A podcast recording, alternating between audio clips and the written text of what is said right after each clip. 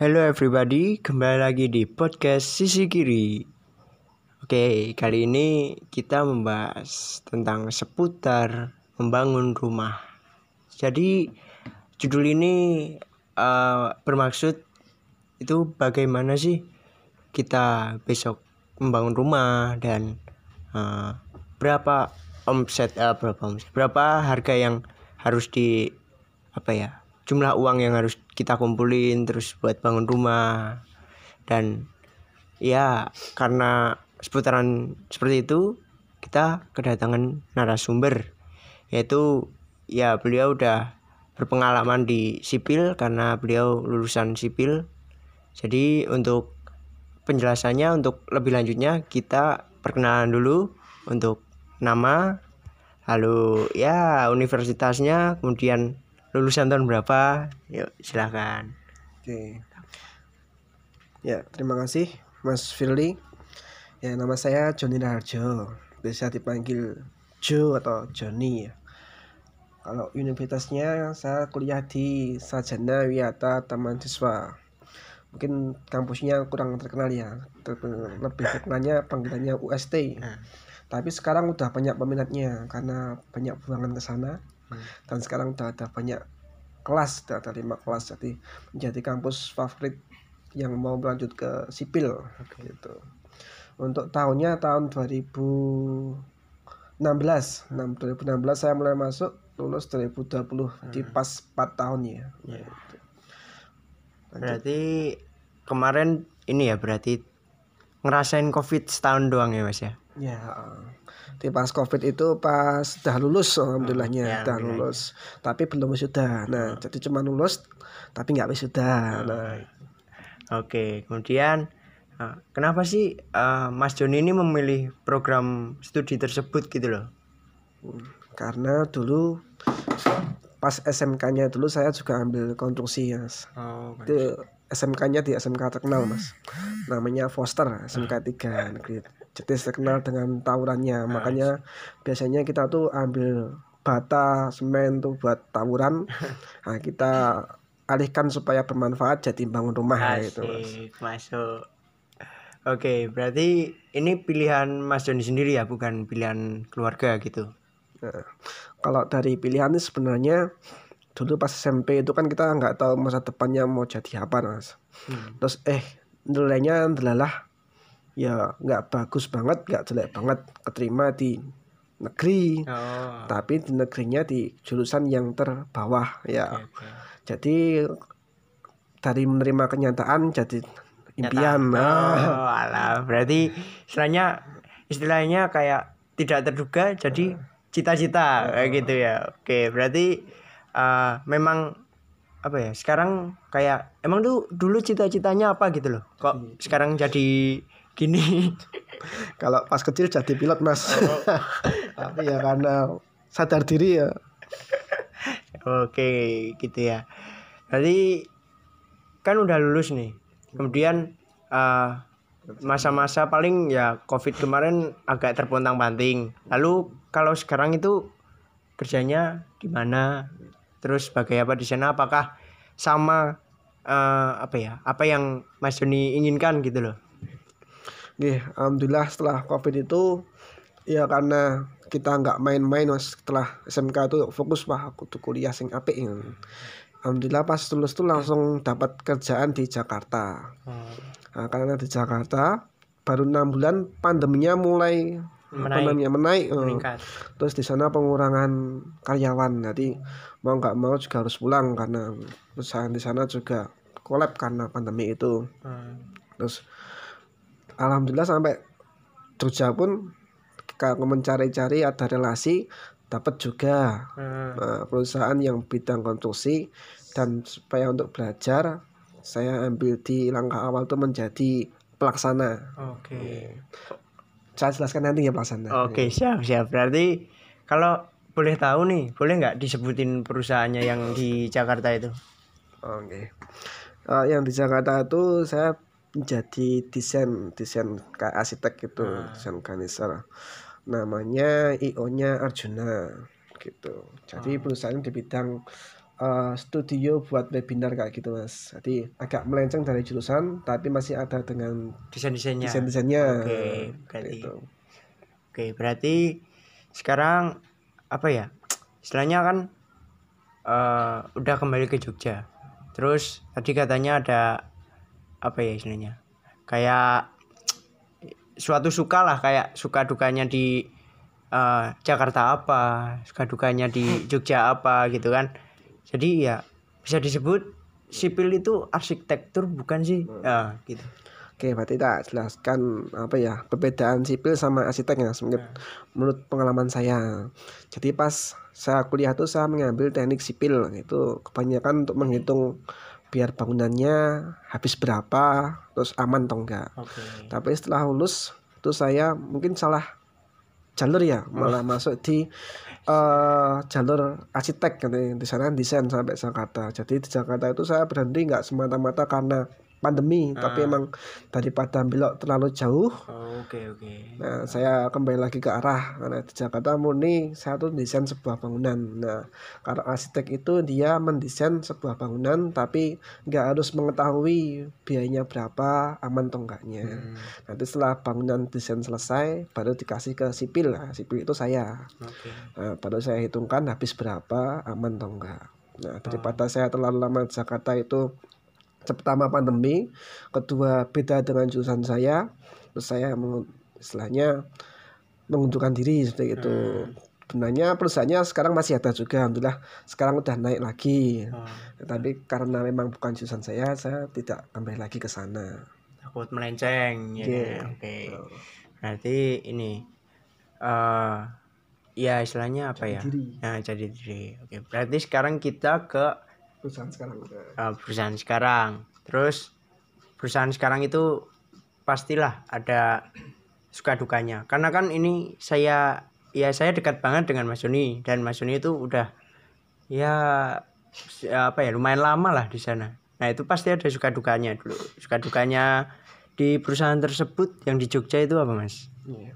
Untuk perusahaan sekarang itu namanya supaya iklan. Oke. Okay. Ah, namanya sekian. Doma Living House. Nah, itu kalau di website carinya Jogja konstruksi. Nah, pasti langsung ketemu di Instagram juga. Alhamdulillah di sana perusahaannya udah tersistem ya. Jadi kita bisa belajar di sana. Oke. Kebanyakan di sana juga saya dapat ilmu baru. Jadi bisa membuktikan kalau anak kuliah tuh nggak cuma teori. Nah, masuk, masuk. Biasanya kalahnya sama tukang-tukang. Nah, besok kalau mas-masnya yang mendengarkan ini uh, ketemu sama tukang-tukang, biasanya tukang itu dapat ahli. Nah, hmm. Jangan sampai dia kali tukang. Nah, makanya butuh pengetahuan sipil. Nah, okay, gitu. Yeah. Nah, di Doma Living House ini saya sudah yang baru man, baru lima bulan, mau jalan enam bulan. Hmm. Tapi udah banyak ilmu yang saya pelajari hmm. dari R A B. R A B itu rencana anggaran biaya. Okay. Itu biaya untuk membangun rumah berapa, terus estimasinya berapa itu, terus ada pengawasan.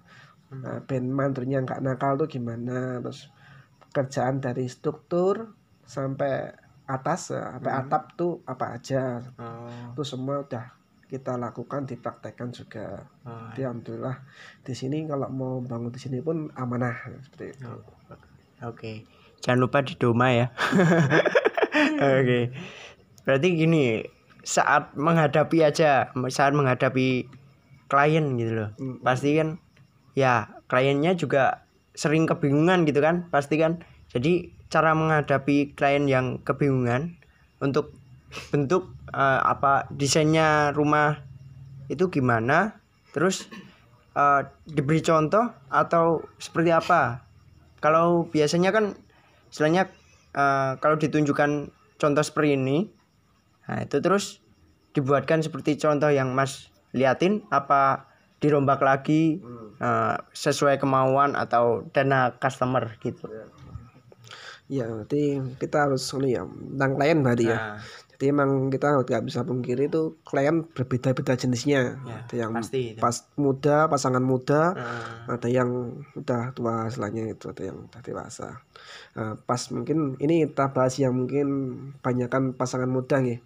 Kalau pasangan muda itu biasanya mereka udah ada desain sendiri. Hmm. Nah, pas ketemu klien pasangan muda ini mereka udah menyodorkan, Mas ini desainnya dibangun seperti ini ya. Nah, hmm. alhamdulillah kalau pas ini kliennya muda tapi uh, rezekinya melimpah. Nah, nanti oh, dia nggak mensoalkan habis berapa. Nah, itu gampang sekali, tinggal kita, oh siap mas, A C C, saya langsung bikinkan gambar kerja. Gambar kerja itu kebutuhan buat tukang bangun. Terus saya bikinkan R A B, R A B itu biayanya berapa, kita masukkan semua, kita beri material yang paling bagus. Terus nanti tinggal M O U, M O U itu tanda tangan kalau sepakat. Nah, hmm. tapi lain lagi jika pasangan mudanya uh, mungkin rezekinya masih berjuang istilahnya, hmm. masih sama seperti kita kita ini masih yeah. mencari nafkah. Nah, itu mereka biasanya pengennya bagus tapi murah. Nah, nah. itu yang bikin pusing biasanya. Nah, mas, aku pengen bangun rumah lantai tiga, tapi nah. dananya cuma seratus juta. Waduh. Padahal sekarang kalau satu lantai aja nggak cukup seratus juta. Yeah, biasanya kita sodorkan desain alternatif ah. atau ya kita sodorkan rumah tumbuh. Rumah tumbuh itu kita kerjakan tapi nggak hmm. semua, misalnya ada yang dikurangi catnya atau hmm. mungkin uh, keramiknya, yang penting bangunannya tiangnya udah ada dulu. Oh, gitu. Nanti ya. nanti bisa sambil yang pasangan muda ini mencari uang mengumpulkan lagi, terus serambil jalan sampai kita bangun lainnya. Oh, jadi okay. bisa beriringan seperti itu. Oke. Okay. Kalau untuk yang tua sebenarnya yang ya udah bapak-bapak atau mungkin yang simbah-simbah itu kalau bangun rumah mereka udah percaya mas mah mas oh, nah, iya. tolong desainkan, saya desainkan juga. Biasanya kalau desainnya udah jadi terus ada revisi ya, mas pengennya yang eh, klasik-klasik ya. Biasanya hmm. kalau yang udah tua itu pengennya walaupun dikasih gambar modern pengennya tetap klasik kan yeah. pecinta zaman dulu ya. Tapi karena biasanya yang tua itu lebih mapan kebanyakan yeah, yang sih. tua oh, itu benar, udah benar. ada uangnya, jadi kita nggak nggak mempersoalkan tentang berapa budgetnya, kita bangunkan hmm. seperti itu. Malah kalau gini mas, misal kan tadi yang uh, yang jawaban awal mas Joni tadi yeah. kalau semisal nih saya ya kalau semisal saya saya mau bangun uh, rumah itu seharga misal tadi kan seratus juta mau lantai tiga. Nah, saya pengennya lima puluh juta tapi kayak rumah awal itu cuma dirombak uh, sesuai apa ya? Sebenarnya Mas Joni suruh desainin uh, rumah yang kayak rumah awal. Hmm. Tapi itu dirombak lagi, terus dirapikan lagi, itu bisa enggak? Oh, nah, misalnya gini, saya ada rumah tapi ada tanah kosong maunya digabungin. Oh, nah, ya. itu habisnya pengennya kayak lima puluh juta atau uh, kita ikut Mas Joni aja karena kan pendanaan itu ada di Mas Joni juga kayak gitu. Gimana itu? Eh, jadi dua dua problem ya, dua contoh ya. Yeah. Tadi kan tanah kosong terus sampainya ada rumah terus mau disamain. Uh. Kalau tanah kosong berarti kita harus bangun dari awal, fondasi dan sebagainya. Hmm. Jadi pure itu uang nanti akan digunakan untuk bangun. Nah. Beda lagi kalau uh, ada rumah terus rumahnya pengen di reno, uh, pengen dirombak, pengen direnov, uh. nah, pengen direhab jadi bagus. Uh. Nah, itu dananya itu enggak misalnya lima puluh juta. Hmm. Pas dibangun kan mesti rumahnya dirobohkan dulu. Hmm. Ketika dirobohkan masih sisa ada tiang-tiangnya. Oh, yeah. Nah, tiang-tiang lama bisa digunakan lagi. Hmm. Misalnya butuhnya ternyata seratus juta. Tiang lama itu bisa seharga berapa? Hmm. Bisa mengurangi biaya berapa? Oh, ternyata tiang lama itu bisa mengurangi harga dua puluh juta. Oh, berarti hmm. dari seratus juta cuma butuh delapan puluh juta seperti oh, itu. Seperti itu.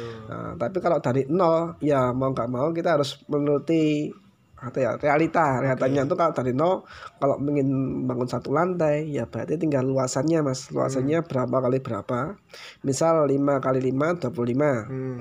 terus satu meter perseginya. Sekarang kalau pemborong itu standarnya tiga koma lima juta. Hmm. Nah, tinggal dikali aja nanti dua puluh lima kali tiga koma lima juta itu berapa. Oh. Nah, itu standarnya standarnya gitu. Berarti uh, hitung-hitungannya kalau semisal nah ini beda lagi, ini pertanyaan lagi mungkin uh, semuanya kayak merasa seperti itu kali ya.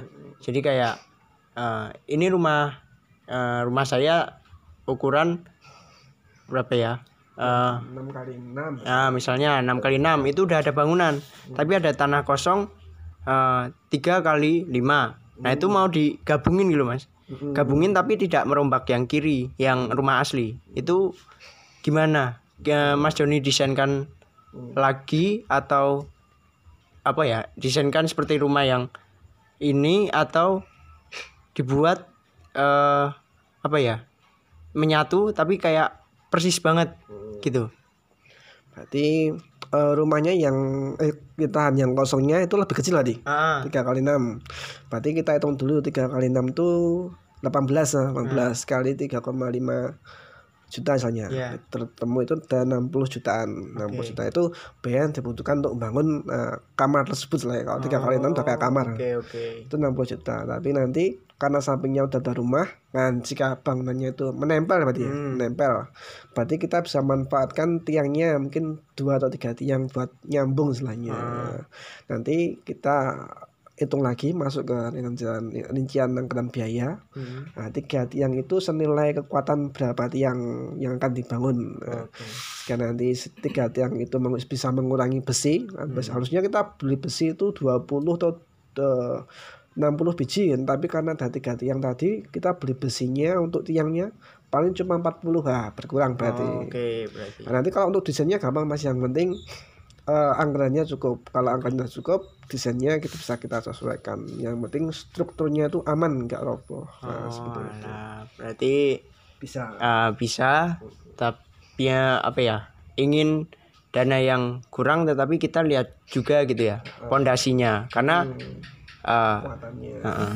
jadi apa ya, istilahnya intinya kita ingin bangun rumah tetapi biar uh, aman dan pondasinya harus kuat juga gitulah ya istilahnya. hmm. Oh, oke, okay, berarti yang dikurangi nanti misalnya kalau kondisinya uangnya nggak cukup, yang dikurangi catnya, oh, keramiknya, oh, itu kayak ya, nunggu dulu, nunggu dulu nanti gitu udah selesai. Oke, okay, berarti seperti itu teman-teman. Jangan yang hebatnya. Ya kita kan kalangan orang-orang yang mau apa ya, bertumbuh dewasa lah istilahnya, yang mendengarkan podcast ini. Jadi ya bangun rumah itu ada istilahnya apa ya, strateginya, strateginya juga. Jangan asal bangun, uh, tekor, jangan asal bangun.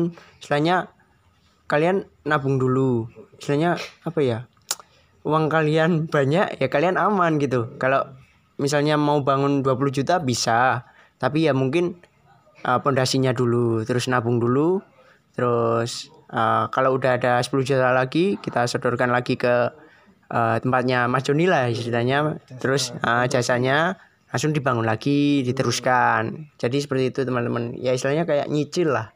Kayak gitu. Dan juga manfaatnya. Di manfaat sama kerugian kalau kita nggak pakai jasa. Uh-huh. Kan biasanya orang dulu tuh nggak pakai jasa konstruksi, banyaknya namanya tuh kontraktor. Uh. Orang dulu tuh langsung membangun, beli oh, beli bahan sebanyak banyaknya, dibangun entah habis berapa, uh. berapa hari asal bangun. Nah kebanyakan biayanya malah dua kali lipat sampai tiga kali lipat karena tidak diperhitungkan dulu, tidak direncanakan habisnya berapa. Jadi biasanya mah tekor kok. Oke, bahannya udah beli banyak tapi nggak jadi-jadi ya. Kebanyakan keluhannya seperti itu dari bapak yang selain bapak-bapak yang udah mapan, yang udah tua gitu. Makanya dari mereka itu mah yuk, mempercayakan kepada yang jasa konstruksi seperti kita ini supaya rumahnya itu yang diinginkan seperti ini bisa dibangun berapa bulan, kuat tapi sesuai dengan anggaran biaya. Nah, itu manfaat dari menggunakan jasa konstruksi. Jadi semuanya terukur, di uang juga nggak akan terbuang sia-sia seperti itu. Oke teman-teman, jadi seperti itu ya kalau ingin membangun rumah.